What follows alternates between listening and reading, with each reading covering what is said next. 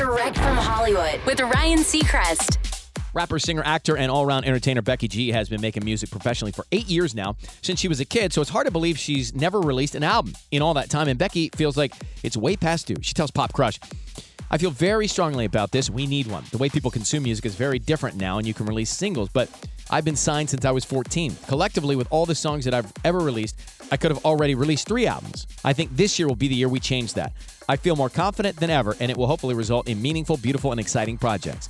In the meantime, Becky promises tons of singles and treats until it arrives. That's direct from Hollywood.